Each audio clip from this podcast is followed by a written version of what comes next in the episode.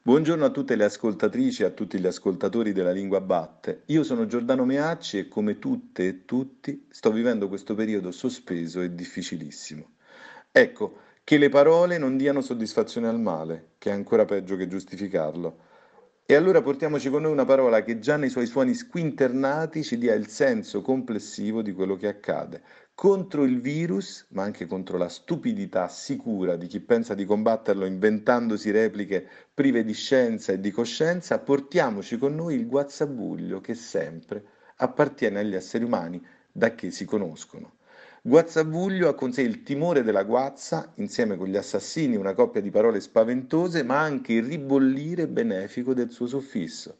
Ecco, contro tutte le mediocrità del male, il Covid-19 è l'ultimo dei tanti, troppi veleni esterni o endemici con cui si sono confrontati gli esseri umani da che si conoscono, dimostriamo al virus che sappiamo difenderci nonostante la nostra ingestibile, arruffata, inevitabile disarmante fragilità, che non è mai semplice, è fatta di garbugli, pasticci, più o meno composti in acci, gliommeri e incandescenze varie, che però nessun virus, nella sua banale stupidità, forse non è un caso che di virus si parla anche per tutte le infezioni da tastiera, potrà mai realmente comprendere.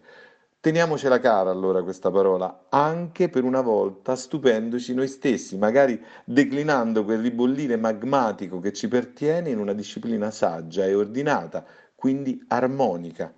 stando in casa a curare la nostra sopravvivenza, in attesa di uscire, certo, proteggendo le parole che ci serviranno per il futuro, combattendo il virus, sfruttando il suono e il ritmo che meglio ci può rappresentare spiazzandoci quell'improvviso, imprevisto, talvolta realmente capace di interpretare istintivamente la realtà, la migliore definizione di intelligenza, guazzabuglio del cuore umano.